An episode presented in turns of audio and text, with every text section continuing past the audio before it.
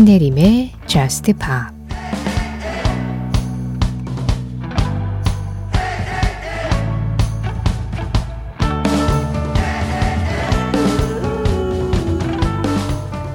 우리 인생은 시끄럽게 기억을 잘라내고 추억은 내 흐린 마음에서 재생되고 있어. 난 이런 종이 조각 같은 마음들이 싫어.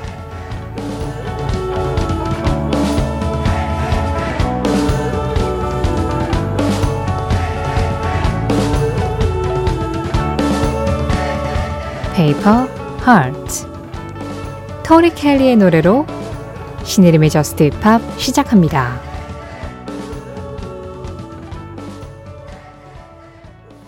신혜림의 Just Pop 감성 있는 목소리들로 오늘 문을 열어봤습니다. 가장 먼저 들으신 음악은 토리 켈리, Paper Hearts였고요.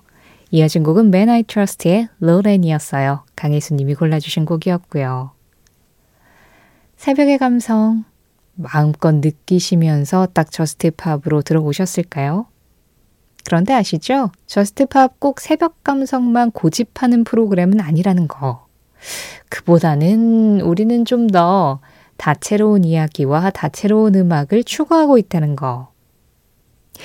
아, 5157번님께서요, 얼마 전에 그 조카, 쌍둥이 조카가 첫 돌을 맞았다고 사연 보내주셨었는데, 조카들 첫돌 축하해 주셔서 정말 행복한 돌잔치 보냈습니다. 이번에는 저스틴 비버, Baby 신청합니다 하셨어요. 조카들을 보면 이 노래가 자동 재생되죠? 그 귀여운 느낌과 저스틴 비버 Baby 한창 부를 때, 아, 얼마나 귀여웠어요. 완전 진짜 모든 사람들이 남동생 삼고 싶어 했었잖아요. 5157번님 신청곡입니다. 저스틴 비버 featuring 루다크리스 Baby 저스틴 비버의 Baby에 이어서 들은 또 한 곡의 깜찍한 음악 피비 라이언이었습니다. James Has Changed였어요. 신혜림의 Just Pop 참여하는 방법 안내해 드릴 시간이죠? 네. 문자 참여 오늘도 샵 8000번으로 열려 있습니다. 짧은 문자에 50원, 긴 문자 사진에 100원의 정보 이용료 들어가고요. 스마트 라디오 미니로 들으실 때 미니 메시지 이용하시는 거 무료예요. 신혜림의 Just Pop 홈페이지 사연과 신청곡 게시판 언제나 열려 있습니다. 문자와 미니는 방송 진행 중에만 열려 있다면 사연과 신청곡 게시판은 항상 언제든지 어디서든 인터넷만 되면 이용할 수 있고요. Just Pop 공식 SNS도 있습니다. 인별그램 MBC Just Pop으로 들어오시면 그날그날 방송 내용 feed로 올리고 있고요. 댓글로 간단하게 참여하시는 것도 항상 환영하고 있어요. 어, 저는 음악 방송을 진행을 하는 사람이니까 제가 오늘 방송에서 나가고 있는 음악, 노래 제목과 가수의 이름은 꼭꼭 말씀을 드려야 되죠. 그리고 뭐 전곡을 다 이렇게 일일이 설명드릴 순 없지만 그래도 오늘 선곡에서 뭐 좀 낯선 가수라든가 아니면은 설명이 필요한 그런 노래 같은 경우에는 간간히 예, 짧게 설명을 덧붙여 드리기도 하는데 그런 해설자의 역할이 굳이 필요 없는 음악도 세상에는 많이 존재합니다. 다만 라디오에 나오기 때문에 제가 뭐 그냥 어떤 가수의 어떤 노래입니다라고 말씀을 드릴 뿐이지 아무 말씀 드리지 않고 그냥 전주가 탁 진행됐는데도 아주 반갑고 기분 좋은 음악들 정말 많죠. 바로 이 노래가 그러지 않을까요? 9782번님이 듣고 싶다고 하셨던 음악이었습니다. 지금 들으신 음악 터터 아프리카였어요.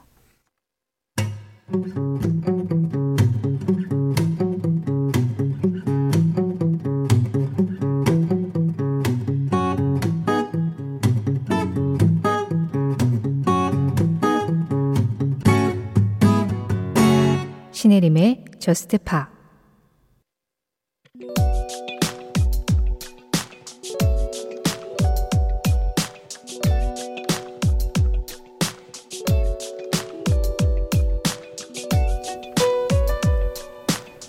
(1963년 9월 10일) 당시 영국에서 떠오르는 그룹이었던 비틀스와 롤링스톤스는 서로를 잘 알고 있는 사이였다. 두 팀은 자주 라이벌로 거론되었지만 사실 초창기부터 음악적 교류가 있었는데 바로 이날 그 첫 교류가 일어난 것이다.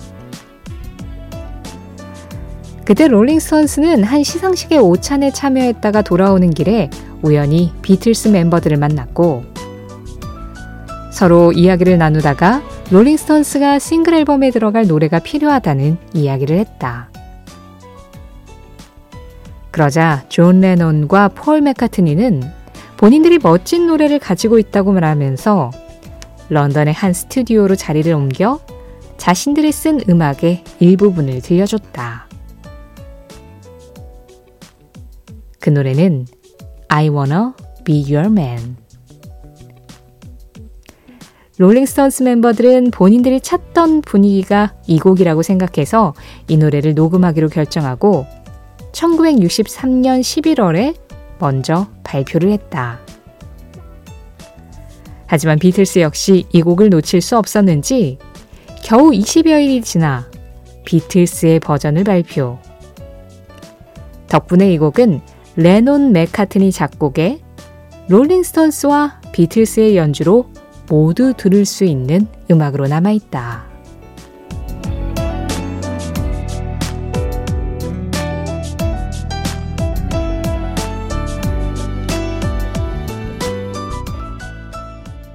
그 장면, 그 음악. 오늘은 1963년 9월 10일. 존 레논, 폴 맥카트니 작곡, 롤링스톤스 연주의 I Wanna Be Your Man과 함께 비틀스와 롤링스톤스의 음악적 교류 현장을 다녀와 봤는데요. 이 노래 롤링스톤스가 먼저 녹음했지만 비틀스 버전도 있다고 말씀드렸죠. 비틀스 버전 안 들어볼 수 없죠. 같은 노래지만 확실히 좀 느낌이 다르죠. 두 그룹 모두 좀 강렬하고 경쾌하게 이 곡을 해석을 했음에도 뭐 기본적으로 원곡이 그런 분위기일 테니까 그런데도 롤링스톤스는 확실히 조금 더 거칠고요. 비틀스는 확실히 조금 더 장난꾸러기 같은 느낌이 있어요. 롤링스톤스 I Wanna Be Your Man, 비틀스 I Wanna Be Your Man이었습니다. 사실 이렇게 60년대 특히나 60년대 초의 음악들은 그 시절에 동시대에 사셨던 분들이 아니라면 많은 부분 좀 이제 역사와 시간이 걸러진 그런 정보와 음악들이 남게 되잖아요. 그러다 보니까 우리가 아 비틀스랑 롤링스톤스는 완전 라이벌이었대. 근데 또 느낌이 굉장히 달라서 그 둘이 브리티시 인베이전을 뭐 주도했대.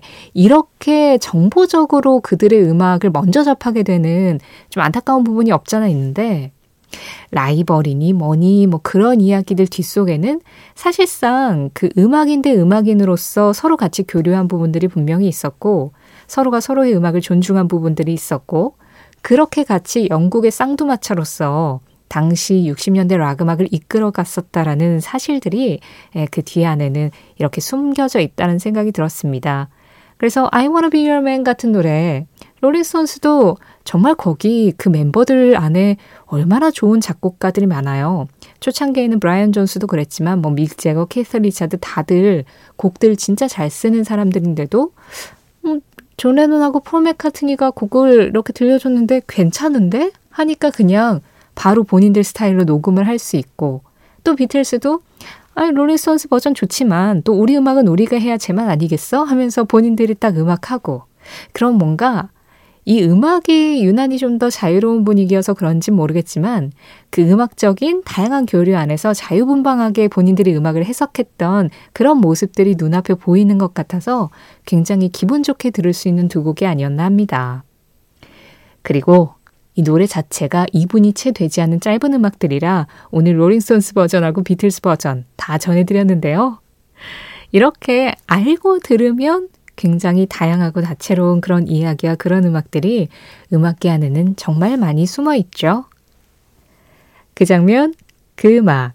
오늘은 1963년 9월 10일 비틀스와 롤링스톤스의 음악적 교류 현장의 그 결과물들을 한번 확인해 보고 왔습니다.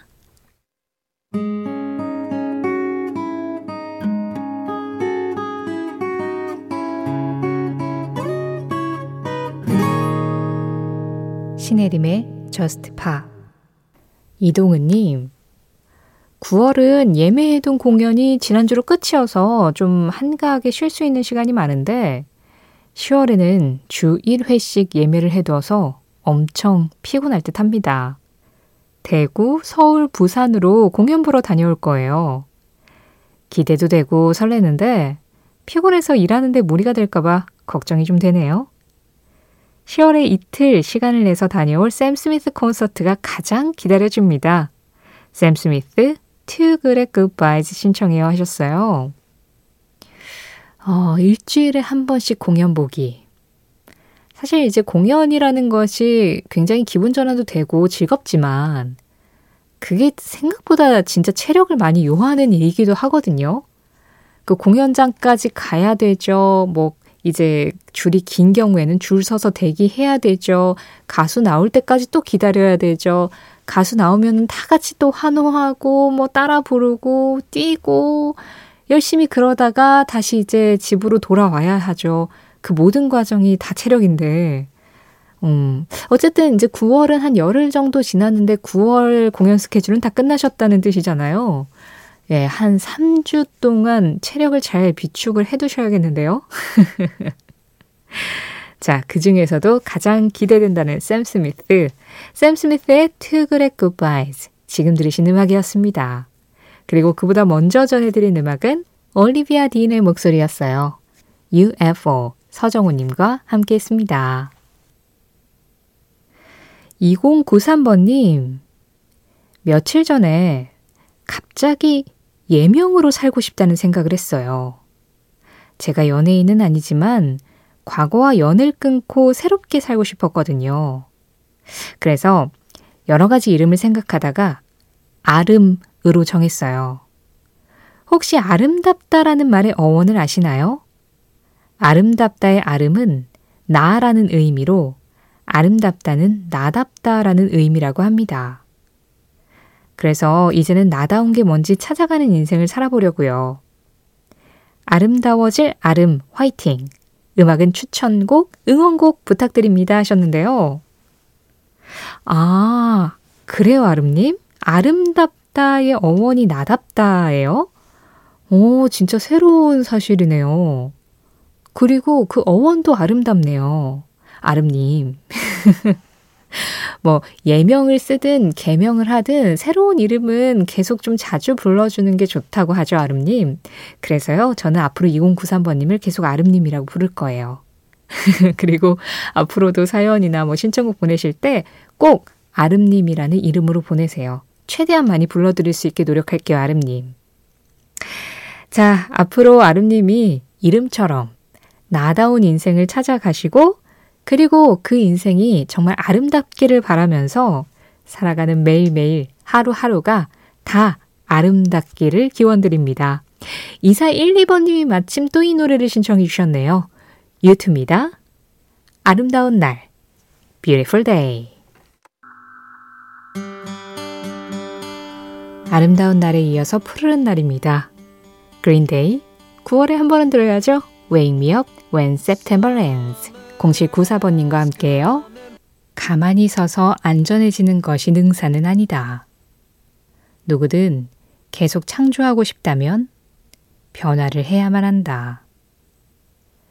마일스 데이비스 재즈 트럼펫 연주자 마일스 데이비스의 한마디에 이어서 들으신 음악은 마이클 잭슨의 Human Nature를 재즈 연주곡으로 편곡한 음악이었죠. 마일스 데이비스 Human Nature였습니다. 김남형 님이 신청하신 음악이었어요. 오늘 전해드린 마일스 데이비스의 한마디는 신혜림의 JUST POP 공식 SNS, 인별그램 MBC JUST POP에서 이미지로 확인할 수도 있습니다.